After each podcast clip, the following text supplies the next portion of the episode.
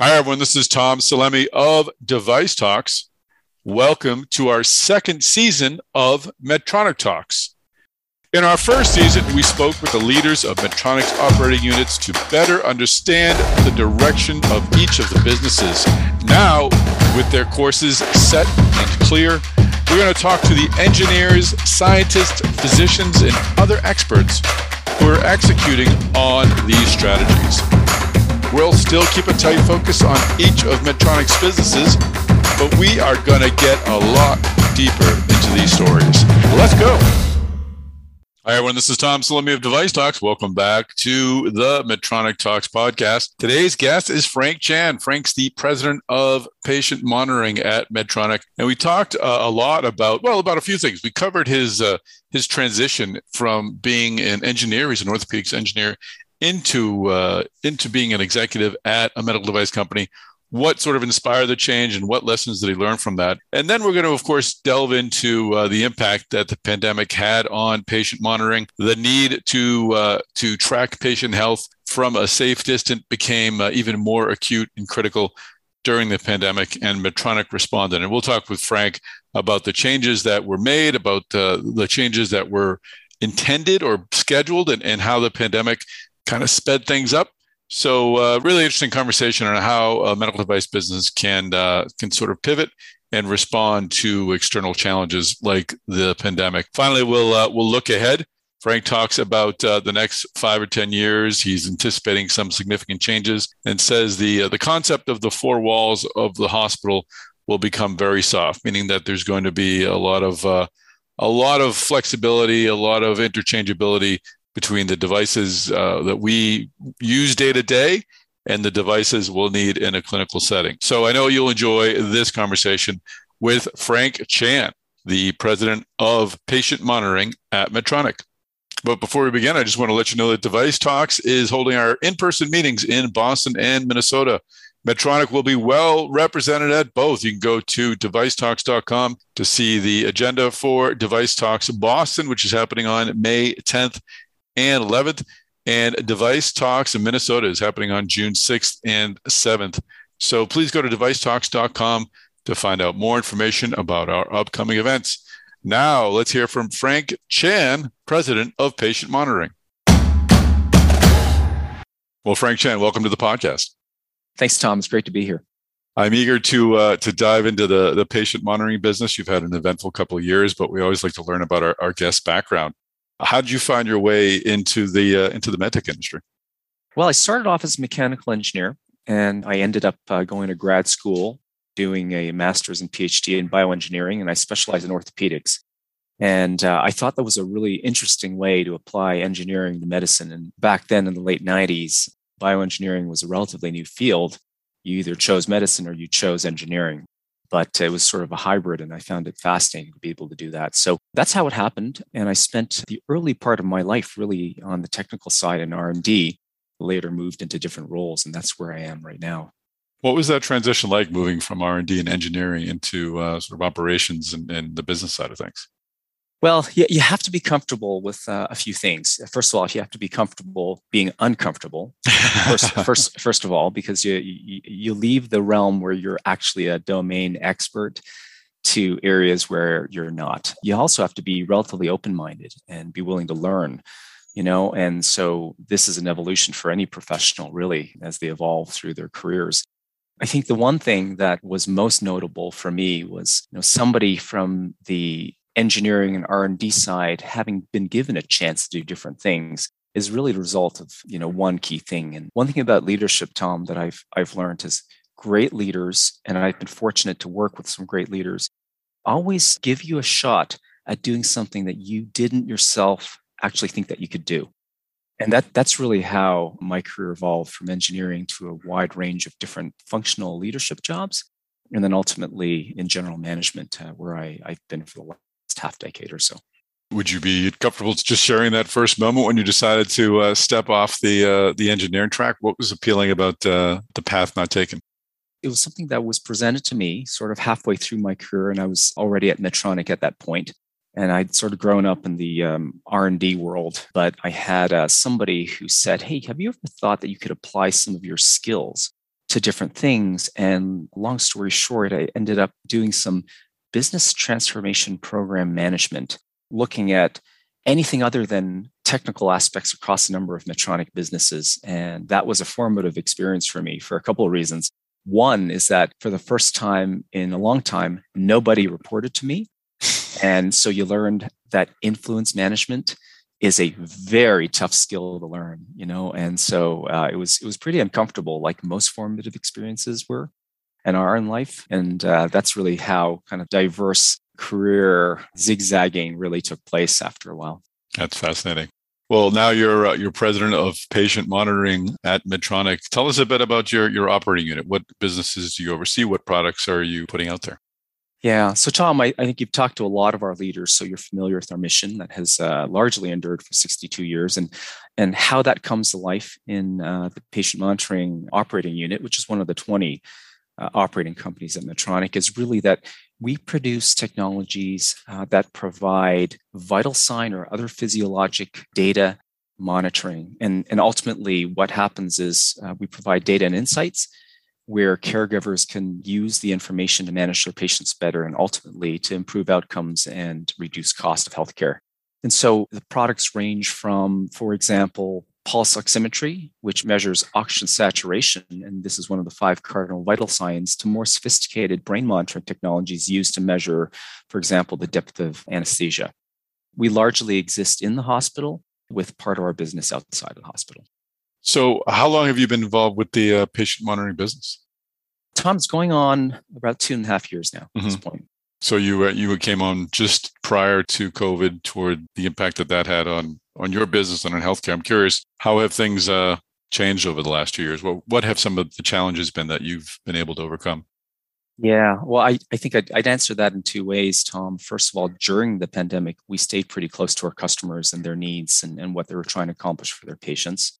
And so, um, what we found was a huge pull for, for example, remote technologies. And so, we developed uh, some important capabilities with respect to either remote monitoring or even remote control of medical devices, whether it's remote control of ventilators in a room with a patient or monitors in a room with a patient. And so the important things that we learned during the pandemic was that these technologies really helped to separate caregivers from the patients to prevent cross infection and also provide early warning to patient deterioration and as uh, staff shortages really came to light over the last year or so, that this kind of technology allows a lower number of caregivers to manage a higher number of patients as well. So, those are some of the things that we learned over the last two years, and these trends persist. They persist even today. So, what used to be a big push from medical technology companies for remote technologies is now a big pull from our customers. So when we say remote, we're talking about the ability to, to monitor someone's status from a, a nurse's station outside a room or the, some central location, not much farther than that. That's right. That's right. Mm. Either outside the room at a nursing station or even remote technologies that allow information and insights to be pushed to somebody's mobile phone, for example. Mm.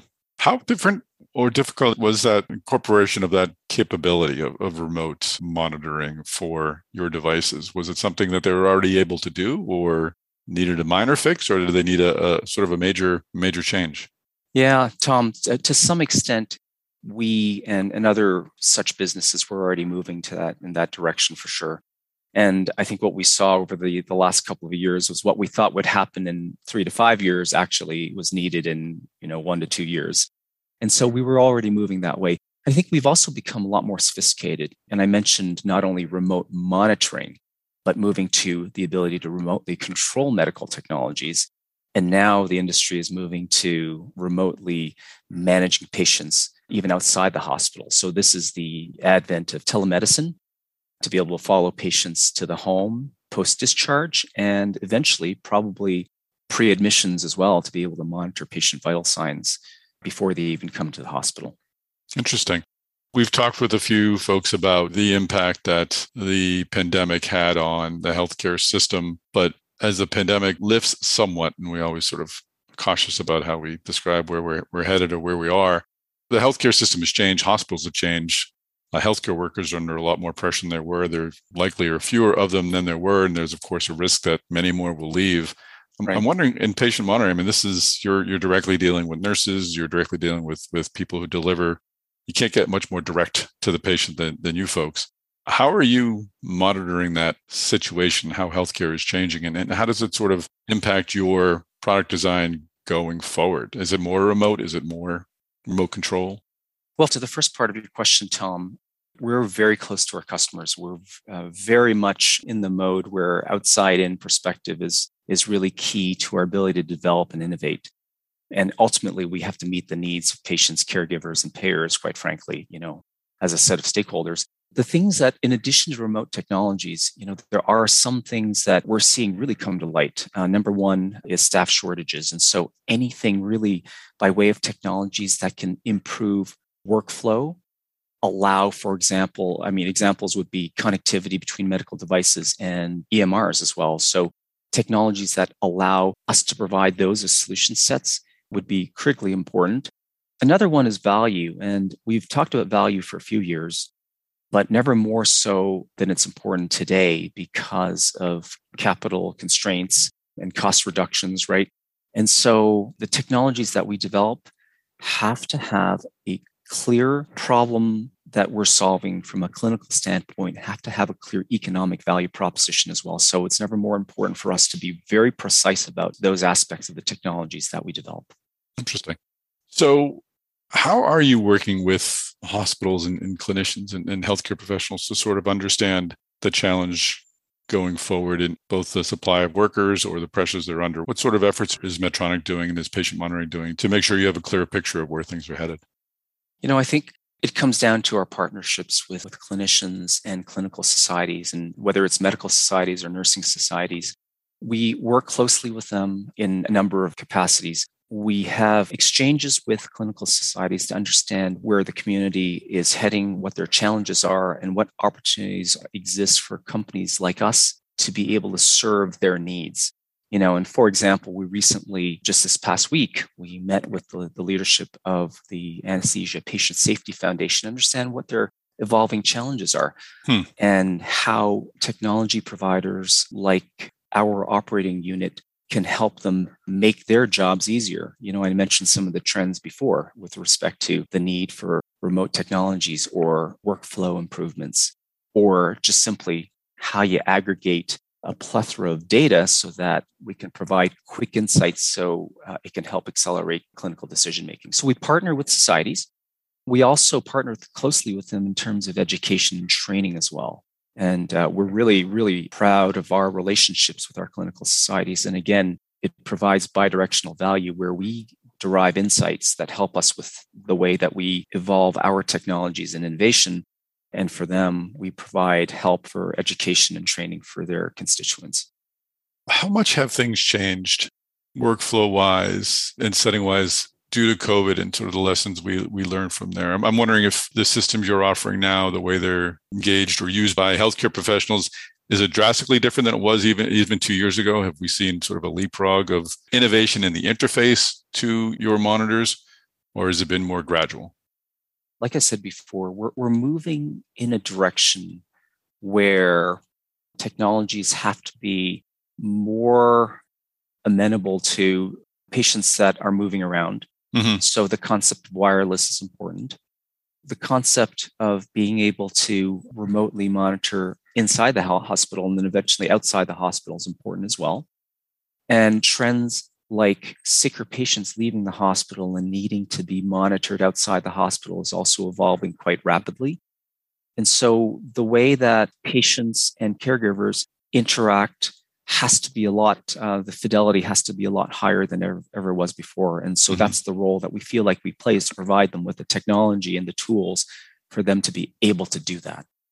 To have your your devices have that functionality, that ability to connect with the physicians and the nurses that way. How much does that change your development of new products going forward? Is it just a matter of we're creating this device and like the last 10 yards is just kind of figure out how it can be connected to the user remotely? Or does having that remote connection really change everything about a device or, or a system? I am not quite clear on how these things work. So I'm just sort of, does it require a, a very different approach to developing your technologies?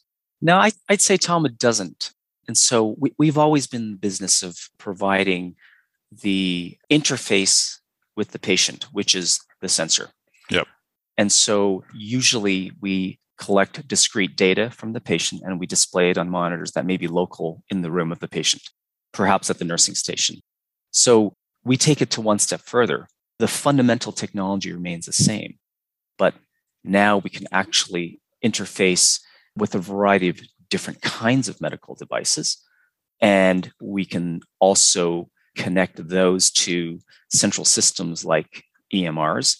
And then ultimately, we can communicate between what you see on a patient, whether the patient's in the hospital or not, and then a device that may be right next to the caregiver by way like of, of a mobile device. And so all that is an extension of where we are heading already, but the fundamentals uh, don't have to change because fundamentally we're still in the business of gathering the signal from a particular patient to provide to a caregiver. And and the method of of how you're collecting that data, the sensor you're putting on the patient, whatever point of direct contact you're having with the patient, is that changing at all? That connection? Well, it is in some ways. And so, from the standpoint of, for example, wireless sensors, yep. will become much more ubiquitous. And some of us believe, for example, that fitness or wellness sort of technologies will eventually converge with medical technologies as well. And so the concept of multiple kinds of parameters that are measured from a patient that gets turned into data that's actionable for clinicians is, is where I think this industry is heading. And how about on the on the other side, the data side of things, data management, data analysis? How much work are you doing on that side of things? Are you employing AI or machine learning or other technologies to to make sure the the data flow isn't a isn't a, a fire hose, but rather a, a steady, useful stream? Tom, I characterize it this way. Historically, we've gathered discrete data sets and we've displayed them locally on monitors for the consumption and use of the clinician.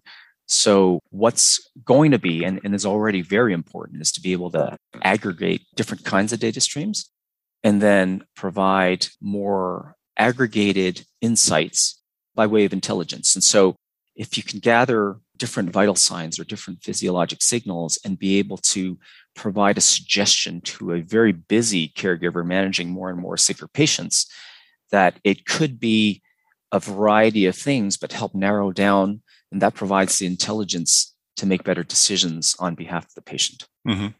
Interesting. So, just just looking forward, what do you see your setting within the clinical care of a patient bedside, the monitoring? How do you see that changing over the next five years or, or 10 years? Is it going to look drastically different than it does now? Am I going to walk in with my Apple Watch and the hospital can just pick it up and start monitoring away? Uh, or is it going to be largely the same with more incremental change coming? No, I, I, don't think it would be incremental. I think it's actually going to be pretty significant. I think really? the concept of the four walls of the hospital would come very, very soft. Mm-hmm. And uh, as you said, uh, and most of us wear devices, whether it's Apple, Garmin, or, or Google, Fitbit, right? We all have these wellness monitors, and eventually they are going to be able to provide some actionable signals and insights. And so I think the uh, concept of hospital to home will become very fluid. Mm-hmm. Do you see that as being part of your, a large part of your business within Medtronic going forward, patient monitoring, or is there already a hospital uh, at home element to what you're doing? Is it all, or is it just all hospital now? In five to 10 years, it's going to be maybe split somewhat? No, well, it is. It is, in, in, fact, how we see our business evolving uh, over time. We have an outside the hospital element today, mm-hmm. but um, the patient will be both in the hospital and outside the hospital. Our focus always is on the patient. And uh, in fact, today, Tom, we touch 100 million patients in the hospital and I imagine that number will go up, you know, as patients find themselves both in and out of the hospital. Fascinating. All right. Well, uh, it's unfortunate that the pandemic required folks like you to, to innovate and find new ways to do things. And of course, you're moving in that direction anyway, but it's exciting to hear uh, the changes that are coming. So uh, thanks for, uh, for sharing those insights. Well, thanks, Tom. It's, it was a pleasure. Well, that is a wrap. Thanks so much, Frank Chan, for joining us on this episode of the Medtronic Talks podcast. We have lots of other episodes scheduled, so stay tuned. I hope you subscribe to the Medtronic Talks podcast channel. You can do that on any major podcast player Amazon, Google, Spotify, Apple, etc., etc.